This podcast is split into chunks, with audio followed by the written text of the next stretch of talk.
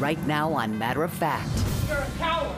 Confronting the aftermath of mass shootings born from hate. How could you forgive 400 years of terror and torture and, and discrimination and racism? And that's what occurred in Charleston as well as in Buffalo. It was an, an, attack on a race of people. Plus, what's the link between climate change and kids who are struggling to breathe? We were driving to the doctor, my asthma got more bad and more bad. Oh, that must have been scary. Soledad talks with a young boy about his fears.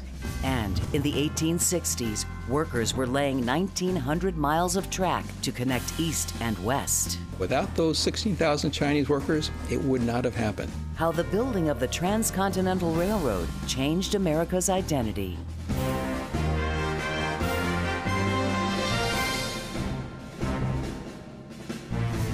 I'm Soledad O'Brien. Welcome to Matter of Fact. The walk of grief is a long one. Buffalo, New York is now among a long list of cities finding their way forward after a deadly, racially motivated mass shooting. Charleston, South Carolina knows that walk nearly seven years ago, on June 17, 2015.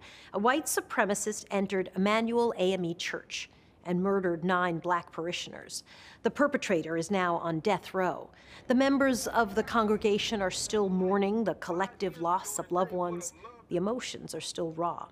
Malcolm Graham is a Charlotte, North Carolina city councilman. He lost his sister, Cynthia Graham Hurd, in the 2015 killings. Malcolm Graham, it's so nice to see you. Um, start by telling me how you would describe how you're doing. I'm doing fine. Um, um, keeping the faith and doing the work. It sounds like a version of um, put your head down and just keep moving forward. You can't discount what's happening around us throughout the country. Um, hatred, racism, and discrimination is with us every day. I believe is systematic. My goal, my family goal, is to focus on how Cynthia lived versus how she died. Uh, and to do those things that she would want us to do, which is to be involved in the community. She loved a great debate, civic engagement, and uh, she loved creating what I call healthy tension. When I was in Charleston after the shootings, um, there were actually a lot of conversations about forgiveness. But I'm always curious how it feels for um, people like your family. Um, I do not forgive. The killer in Charleston, as in Buffalo, and didn't know my sister was a librarian, didn't know Reverend Pinckney was a state senator and a senior pastor. All he knew was that they were there and that they were black, and that was enough.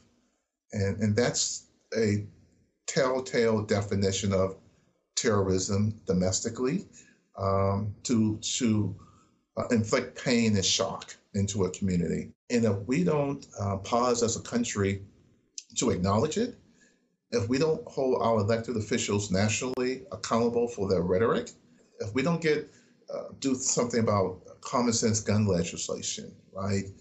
Uh, then as a country, we're, we're just losing our moral authority to do anything.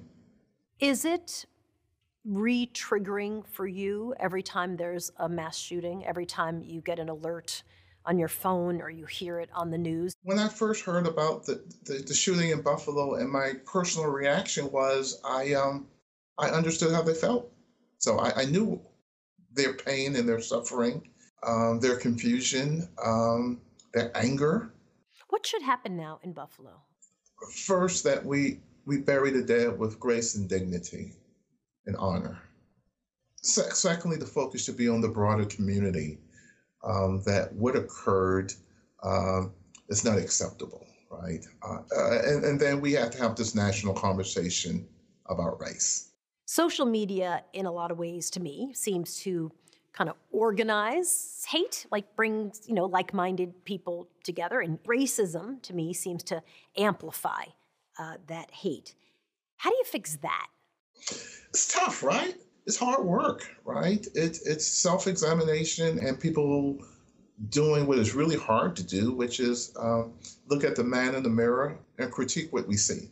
And men and women of goodwill, black, white, Democratic, Republican, all understand that humanity is is important, right? Uh, and that country is a lot more important than party. Malcolm Graham, nice to talk to you. It's nice to see you again. Thank you for doing this interview with me. Thank you for the opportunity. Next on Matter of Fact. We have a lot of truck traffic coming in We have concrete slabs. We have one of the highest concentrations of New York um, public housing. Soledad gives us a ground level look at urban heat islands and their impact on neighborhoods and kids. And later, this ER doctor wants to treat gun violence as a public health crisis. Gun owners, people that don't own guns, politicians, school teachers, I think we all have seen the devastation in this country. So, what's her prescription for prevention?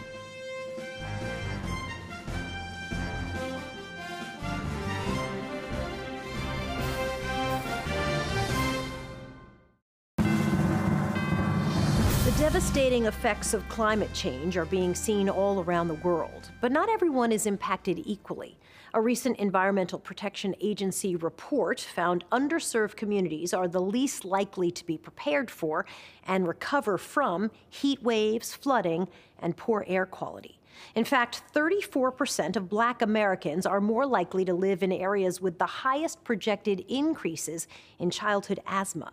In a first of a series of reports, Matter of Fact is teaming up with Salesforce.org to take a look at how these vulnerable communities are affected. When Octavia Jones leaves her home in the Bronx in New York City, she notices what she's leaving behind the heat. We have family that lives outside of New York City, and when we go to visit, even in the summertime, I feel like it's it's hotter here in the city. It's even stuffy for me, so I can only imagine what it's like for Tristan, who has trouble with breathing. Tristan is Octavia's eight year old son. He's prone to acute asthma attacks. I'm Soledad. So nice to meet you. Come on, what do you say? I buy you an ice cream cone.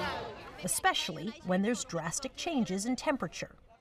So you had a bad asthma attack back a couple months ago, right? Can you tell me about that one? What happened?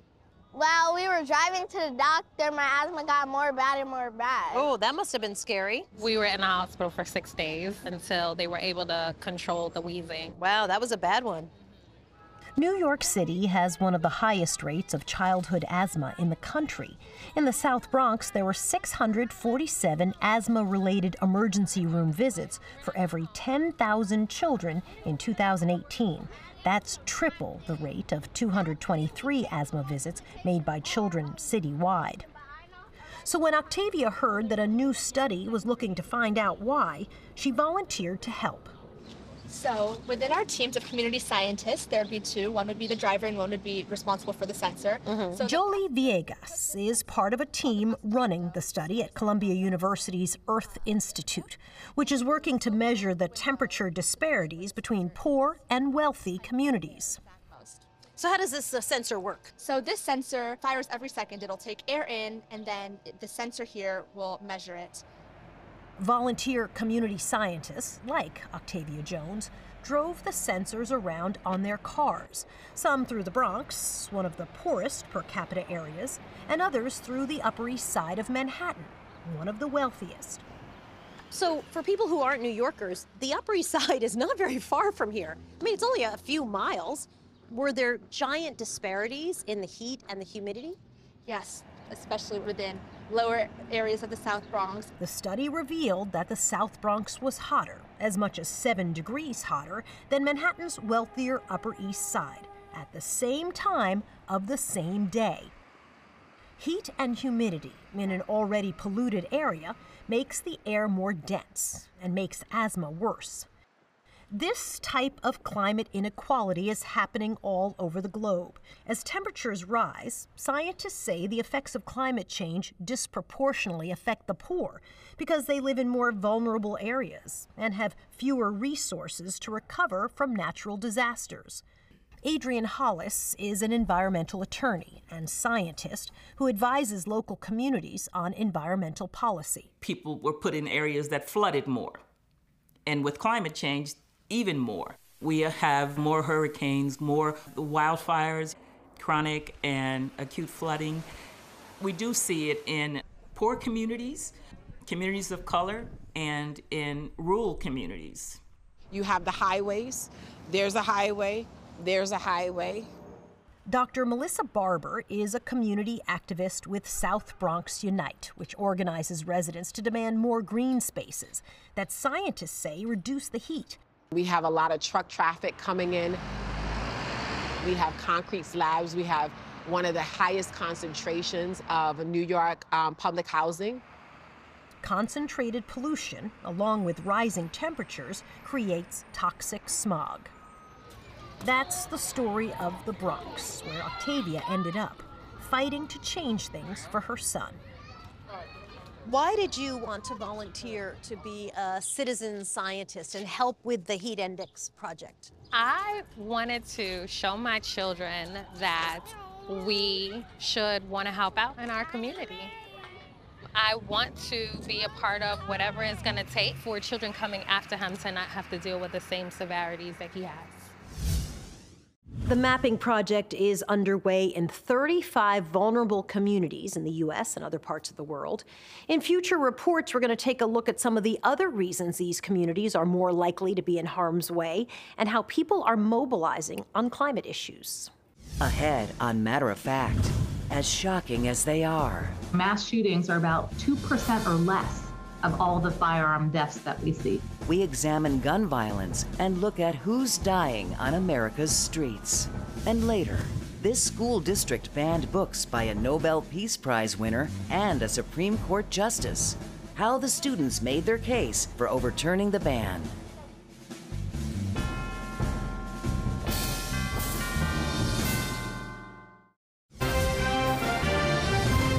To Matter of Fact. Gun violence is now the leading cause of death in children and teenagers in the United States. According to the Centers for Disease Control, between 2019 and 2020, gun related deaths among young people increased by nearly 30 percent. While gun control has long been a major political issue, it's also a matter of public health. Dr. Deborah Houry is acting principal deputy director for the CDC. Dr. Deborah Houry, it's nice to talk to you. Thanks for being with us. So, how do you see gun violence as a public health issue and not a political issue or a, a gun issue or a law issue? So, for me, it's simple. I'm an ER doc. You know, so I'd see patients come in after a gun violence injury and I want to know how I could prevent it. And then when I came to the Centers for Disease Control and Prevention, the CDC, I knew that we could prevent it by focusing on communities and people and really looking at ways that we can intervene before the violence even occurs. How long has the CDC been tracking information about gun violence, and, and what kind of tracking do you do? So we've tracked data on many different health threats, you know, from high blood pressure to diabetes to gun violence. And the CDC's Injury Center has been doing this for 30 years. What is different, though, is two years ago, we received funding from Congress to be able to do research and evaluation of programs on gun violence. What is some of the most surprising information that you have found in some of this research? I think what is surprising but really disheartening is the increases. We've seen from 2019 to 2020, there was a 35% increase in the rate of firearm homicides. And even more disturbing is the racial and ethnic differences, with a 21 fold difference in firearm homicide deaths and our Black young men compared to our white young men. So, Black young men are dying at a much, much higher rate than white young men yes. when it comes to gun violence. Yes, 21 times higher. We don't talk about that, that number of young black men who are dying in, in gun violence. What explains this, uh, this number that's massive? And then how do you think we should be thinking about it differently to give more attention to that versus the, the mass shootings that seem to really take up the headlines? Mass shootings are about um, 2% or less of all the firearm deaths that we see. And actually, the majority of firearm deaths are from suicide. And so that's another area that I think people should always think about is how lethal a firearm can be if you have thoughts of hurting yourself. So if you're going to have people recognize this as a public health crisis, then what has to happen? We know some of the risk and protective factors around firearm violence or around any health condition. And firearm violence, we know that. When I look at the vast majority of gun owners, they're responsible. So what we're focused on is how do you make sure you know that there's good safety education for children who do do sports shooting how do you make sure that a gun owner who owns a gun stores it correctly and properly so that it's not used against them or a loved one and to really just come together i think we all don't want to see these needless deaths and if we can prevent those deaths we will have an impact Dr. Deborah Houry is with the CDC. Thank you for talking with me. My pleasure. Coming up on Matter of Fact, a York County, Pennsylvania school banned hundreds of books. We knew that it wasn't right, so we started protesting and we asked our friends to come along with us. Have these teenage protesters changed any minds? To stay up to date with Matter of Fact, sign up for our newsletter at matteroffact.tv.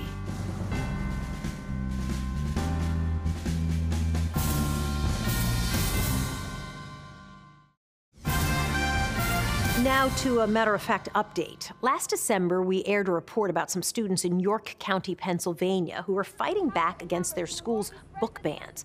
Most of the 300 books and films taken off the shelves were about race and LGBTQ subjects. Well, now we've learned, because of daily protests outside their high school, administrators reversed the bans. It turns out those students aren't alone in their fight. In Wentzville, Missouri, students backed by the ACLU sued their school district for removing eight book titles. Now, so far, the board reversed its decision to ban four of those books, including Toni Morrison's book, The Bluest Eye. The lawsuit, though, is still active.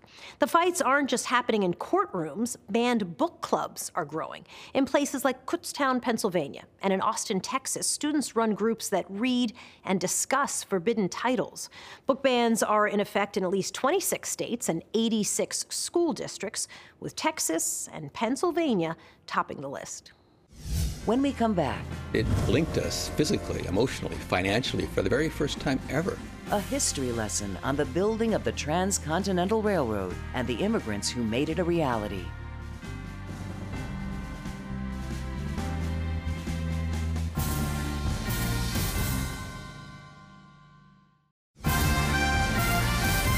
Finally, today, May is Asian American and Pacific Islander Heritage Month. It's an opportunity to pay tribute to the generations of Asian Americans and Pacific Islanders who have enriched our history. The building of the Transcontinental Railroad represents one of the most important contributions of AAPI immigrants. That story was part of a matter of fact listening tour we called To Be an American Identity, Race, and Justice. Here's an excerpt of a report from our special correspondent, Ray Suarez. As the Civil War moved to its end, two massive construction projects picked up speed. Immigrants and discharged soldiers headed west, laying track across the plains starting in Iowa, while a workforce of largely Chinese immigrants laid track eastbound from Sacramento across the Sierra Mountains. The 1,900 mile route connected western pastures to Midwestern stockyards and Great Plains farms to Great Lakes mills. Once the railroad was built, these workers found their sacrifice hadn't earned a welcome from their new country. 1882, they passed this infamous Chinese Exclusion Act. If you were here, you could never become a citizen. The most offending thing for many of these Chinese was that they had been here for decades and they could never ever vote, could not become a citizen. And in addition, if they ever left this country, you could never come back. To see Ray's full report, go to our website. In the coming weeks, we'll be bringing you a new listening tour. It's called Trailblazers, Troublemakers, and Dreams.